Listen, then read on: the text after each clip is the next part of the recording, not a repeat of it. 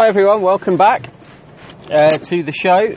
We are episode 102 of the podcast for uh, anyone collecting. Um, I think I have got them all somewhere, vainly, on a PC, all of the old Audioboom ones uh, and the uh, these ones, the Castbox ones. Uh, welcome back everyone. I hope you've uh, had a good couple of weeks and have enjoyed the season as it's starting to build nicely, nicely enough. Um, since we last spoke, we've seen uh, the Critérium de Dauphiné conclude, uh, and we've also uh, seen the Tour Tour de Suisse. We've had the Route du Sud, or the whatever it's called, L'Occitane, which I thought was a uh, shop that sold stinky soap. Um, so we've we've been fairly busy. Um, no small amount of controversy. We're still uh, finding our time um, being spent talking about um, Chris Froome and what may or may not happen in the run up to the Tour de France, uh, whether he should or he shouldn't ride. Uh, so we'll have more, sure, on that as the weeks trundle by. Um, and yeah, the racing's been packed with uh, with bits of, uh, of controversy.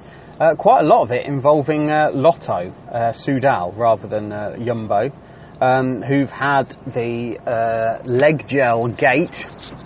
Um, and it's funny, I was talking to uh, some some teammates in my in my rugby team on Friday night about this, and it seems that it's it's one of those rare stories about the sport of road cycling that gets people from outside the sport interested into why you know, people who already shave their legs would find that they need to be more aerodynamic by rubbing a gel on their leg with dimples on it. Anyway, the long and short of it is that um, uh, Jean-Christophe Péraud, a former runner-up in the Tour de France, now technical director of the UCI, has has put a stop to it anyway. And um, anyone who's seen uh, a couple of his uh, time trial performances and you know a couple of pretty spectacular accidents actually in the Tour de France will uh, will know that, that he could have probably done with uh, all the help that he could have got in time trial. So I'm surprised that he's axing anything that looks remotely uh, innovative in uh, in TTs. But anyway, Lotto will not be uh, will not be uh, wearing this leg gel.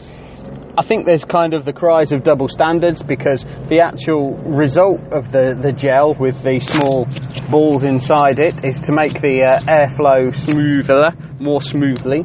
It's no different to uh, the Lotto, uh, the Sky uh, Castelli jersey and what that does.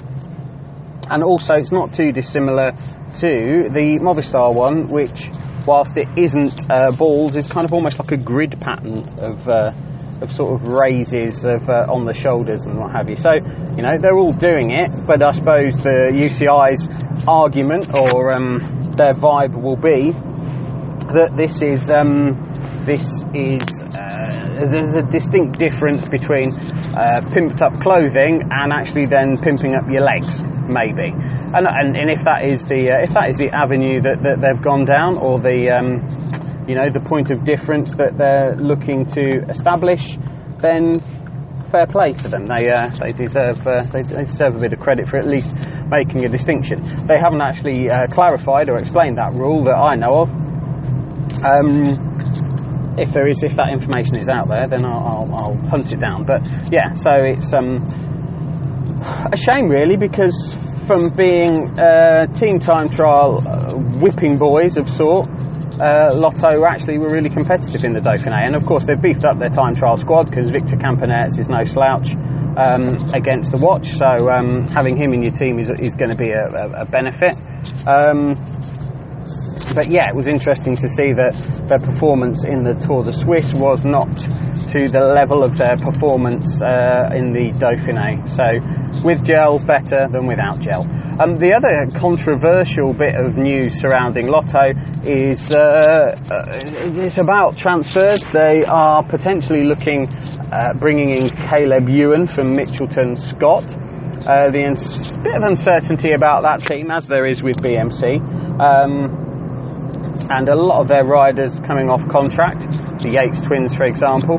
Caleb Ewan is one that uh, there seems to be interest in from uh, the guys at uh, Lotto, and as a result of that, there's been some uh, um, controversy, misinformation. Let's let's say fake news. Come on, let's use that. Uh, fake news surrounding what might be happening with Andre Greipel, who is off contract at Lotto. He feels he's been made an offer that hasn't uh, been uh, isn't you know befitting of his status as one of the best sprinters over the last decade or so. Um, there was some stuff on Cycling News that Lotto hadn't actually offered him a contract. Uh, either way, I think he is a rider which who has uh, some value still left in the sport, uh, and I think probably deserves a, another a final payday with Lotto for you know not only the sprints and stuff that he's won, but also the um, the, the, the, great work he's done in the classics. He's been particularly effective as, a, as a foil. He's ridden Flanders almost you know like competitively as if he's going for the win. I remember a brilliant attack over the Molenberg a few years back in the Tricolor Champions of Germany jersey. So I think Greipel is a rider who deserves a little bit more um, uh, kudos from his team, and I hope they sort it out because it would be good to see him, you know, finish his top level career at uh, Lotto rather than kind of move somewhere else, have to rebuild a sprint train, and, and kind of uh, have to scrabble around for results and stuff.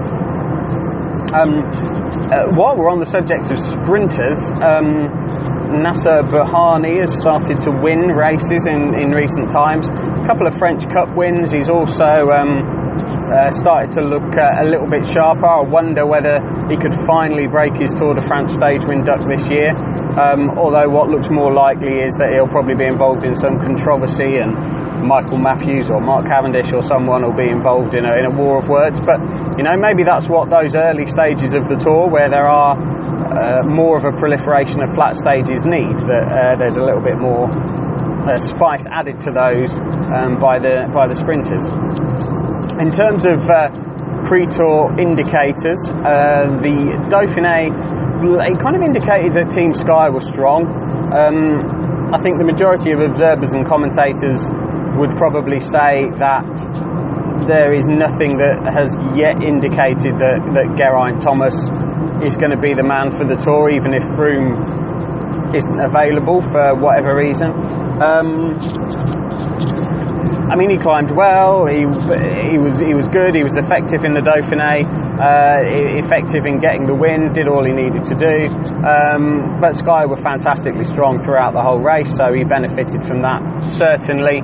Um, does this suddenly make uh, Geraint Thomas a strong contender for the podium or even the top 10 of the Tour de France?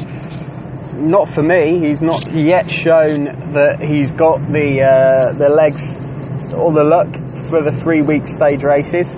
So I would I would expect Sky to talk him up because he is, you know, a weapon that they have, something that they've got in their armoury. But do I expect him to win the tour? No. Um, do I accept, expect him to be competitive? Maybe for a couple of weeks, um, but but he's got that bad day or that fall or that unlucky moment in him, and until that's you know out of him, then I think he's going to be a rider who um, won't go on and, and, win more than the week-long stage races. And maybe, you know, his, his desire to win the Dauphiné, he was obviously at a very good level. Maybe that was his level, and he's already like brilliant. I've won the week week-long stage race. And because there are road riders, Spilak's another example, who who are Rafael Majka's another who are um, that's what they're suitable for. And if that's the case brilliant you know. Go to your speciality. If you you know speciality is eating pizza like mine eat pizza. Um, so yeah I look forward to I look forward to seeing how he goes. You know we had that period in 2015 it was where he was competitive up till you know the middle of the last week. But you know he's not got the beating of a, a Bardet or an on form Uran even for me let alone um, you know, like Froome, Quintana, Nibali, etc. So um, we shall see as the uh, tour comes into slightly sharper focus. Uh, as a tune-up that, that it was, the Dauphiné wasn't quite as eventful as the Tour de Suisse, which benefited in some ways, I think, from some fairly uh, grubby weather on a couple of stages. It benefited from uh, Peter Sagan being in love with the race and joining in the bunch sprints and doing particularly well um, early on in those. Um, no one would have expected him on a flat out race to beat Gaviria, but he did. Uh, the, the, the overall classification, and I've seen and read people saying, you know, the overall GC of the Tour de Suisse was a bit of a waste of time once there was an opening time trial, uh, a team time trial to open it because BMC could pass it around. They kind of they, they did in a way. Stefan Kung got some experience in a leader's jersey, but you know once Porte was in position, he always looked like he was going to uh, he was going to do it. Um, Porte's you know another interesting one who's flattered to deceive on more times than than he's actually uh, solidly uh, gone on to win races. But you know, you would assume if Froome there is a decision on Froome and he doesn't ride the Tour de France, and that's a big if. Um, Porte and BMC will have to ride that race um, as you know, like the, the, team that's got to control it. Um, otherwise, there'll be chaos and, and, and pandemonium. And um, I think you'd look then at, at maybe you'd look. Um, Porte might look for help from the sort of Quintana and Dumoulin. Movistar aren't generally um, that willing to come and work with breakaway or work to chase breakaways and, and things like that um, until they've actually got a jersey. And the, the, number of domestiques they'll have will be affected by the fact that they're still maintaining they're going in with Landa um, Valverde who's going well and Quintana. So it will be it doesn't leave a lot of, uh, of space for uh, for workers. Um, so it'll be good. It'll be interesting to see. They're almost going in with that kind of attacking principle and, and, and to hell with defending the race lead. They're kind of the flip the flip of Sky, who've got minimal leaders and, and maximum riders there to defend it. So I suppose you could say that's the two sides of uh, the two sides of cycling. Um, Sky conservative, Movistar will have to uh, will have to attack to make gains and, and make make the you know make the race a, a difference. Um, so we shall see. Obviously, a little bit away from the Tour de France. We've still got some bits and pieces of racing coming up before then. We're kind of heading towards the national championships as well. Season that's coming up fairly shortly. Um, and we'll see those uh, those jerseys dictated. Mark Cavendish confirmed to be riding the UK National Championship as part of his comeback. He rode the Tour of Slovenia. Um, a, a slow start. You wonder if the various accidents that he's had, especially the horrific one in Milan San Remo, you wonder if they will have left him time to get to his peak for the Tour de France. And as a rider who is starting to mature, does he need longer, or some riders do, does he need longer to get himself in that kind of uh, tour stage winning shape? And the field of sprinters for this year's Tour de France is already starting to look you know, particularly spicy. We've got Ewan, who may or may not be after a contract. He may or may not be taking Greipel's place at Lotto, so it'd be great if they went up against each other. You've got Bouhanni, who's starting to show signs, but you know, clearly is is he nears the end of his contract. He's not going to get a contract of similar worth unless he suddenly starts um, winning. You've got Cavendish, Kittel, you've got Arnaud Démare, who, who will, in the absence of Thibaut Pinot, they will be looking uh, for Démare and stage wins Frances Jeux or Groupama Frances Jeux. They will be looking at that route rather than the GC route.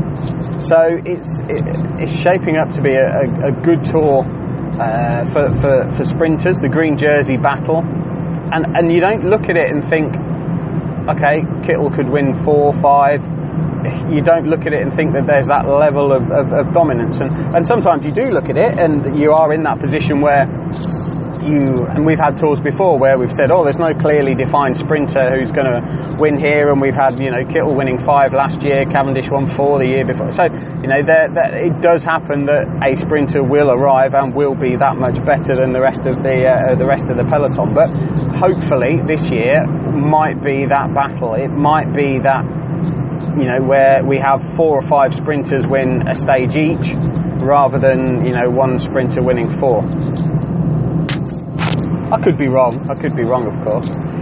Um, in the other sort of elements of the news, we're starting to see the uh, the, the, transfer season or the transfer rumour season start to kick into some effect. Um, obviously, a little bit of um, of wariness with a couple of teams up for grabs. Um, BMC have kind of said that they're making a decision soon on whether they're going to carry on. They've kind of with the with the you know the sad death of the of the team principal and sponsor uh, Andy Rihs a few weeks ago. Naturally, they're being given more time to uh, to process what they're going through in terms of their grieving, rather than be, be forced to, uh, to say whether they'll enforce any contracts or, or what have you. Um, but that would be some sort of uh, transfer merry-go-round uh, should their circumstances change. There's been talk uh, of uh, like the main sponsor or secondary sponsors TAG Heuer and Sophos stepping up just to uh, fill that breach. It'll be interesting to see if that is the case. Otherwise, it's the usual roundabout of bike sponsors and whether Sunweb will be riding Cervelos and, and so on. So we'll keep an, an eye on all of that. Of course, nothing can officially be announced till after the Tour de France anyway. Um, but there's always, you know, kind of uh, unknown knowns and, and that, uh, you know, open secrets. Um, where we'll be looking in uh, across the next few weeks is, of course, what happens with uh, with Froome and his uh, hearing. Whether that is likely depends on who you speak to. There's a number of uh, people who've said it won't be before the Tour de France. I think if that's the case, then you know maybe that changes Sky's bargaining plea, or you know whether they're going to look to try and get to the end of the Tour de France and then accept maybe any ban that comes. Um, who knows though? You know, one thing is for sure that the way that you know the Giro win was constructed has hardly dampened the uh, you know the feelings around Froome. They've only animated them, and we make no apologies for being sceptical. Um, you know, everyone is entitled to their opinion. Uh, our opinion is that, that there's questions that need answering, and hopefully those answers are coming from Sky and Froome himself, I understand that he can't speak because of lawyers telling him and locking him down. You know, how refreshing would it be for an athlete to just come out and say, you know, to hell with what the legal process is, this is what has and hasn't happened. Um, I do understand and accept that that is highly unlikely and improbable, um, and it takes generally riders to retire before, uh, before the truth comes out. Um, so yeah, that's it really from the show for this week. Uh, we will be back again uh, in a couple of weeks as we build up to the Tour de France. Um, certainly, the uh, the feeling or our feeling is that doing the show slightly less frequently, um, but with a slightly longer format works nicely because um, uh, the, the, 10 minute the 10 minute bite sized uh, piece works okay um, but there are times where, you know, we not that we were filler, but we were sort of thinking, okay, what what what can be added to to the show? So rather than do 10 minutes because we say we do 10 minutes every week, we'll do you know 20 minutes every couple of, of, of weeks to make sure that, that we can actually approach a subject and deal with it uh, in, in greater depth and detail. And with, with that in mind, it's um, it's been interesting to, to watch the number of listens and downloads of uh, the last podcast 101 where we talked about the you know the mental health uh, aspect towards cycling both positive and negative. Um, so if you haven't grabbed a listen to that please make sure you go back and have a listen to that. Um, so yeah great. Thank you very much for uh, for your time and your uh, and, and, and, listening in and it feels good to be back. Um, we will be back, as said, in a couple of weeks. Um, we might even have an update on our uh, what what might now become our 2019 rather than our 2018 kit. We have got some uh, some long-term kit on review um, from from suppliers, so uh, we will talk about that as we get nearer the end of the season. Um, but in the meantime, we're just dying to get back out on our bikes and do some miles, and, uh, and I'm sure you guys are too. The weather's weather's been particularly good. Um, I can't talk about the uh, the Huntingdonshire Fens anymore as I don't live there. Um, I'm sure the weather's great there, but in Lincolnshire at the moment it's it's pretty fine. So uh, yeah, take care everyone. Thanks for listening. Please tell your friends. Please subscribe. Please do all of those things that everyone says on every podcast. Uh, but most of all, please uh, stay safe and enjoy your cycling. Uh, take care and uh, bye bye.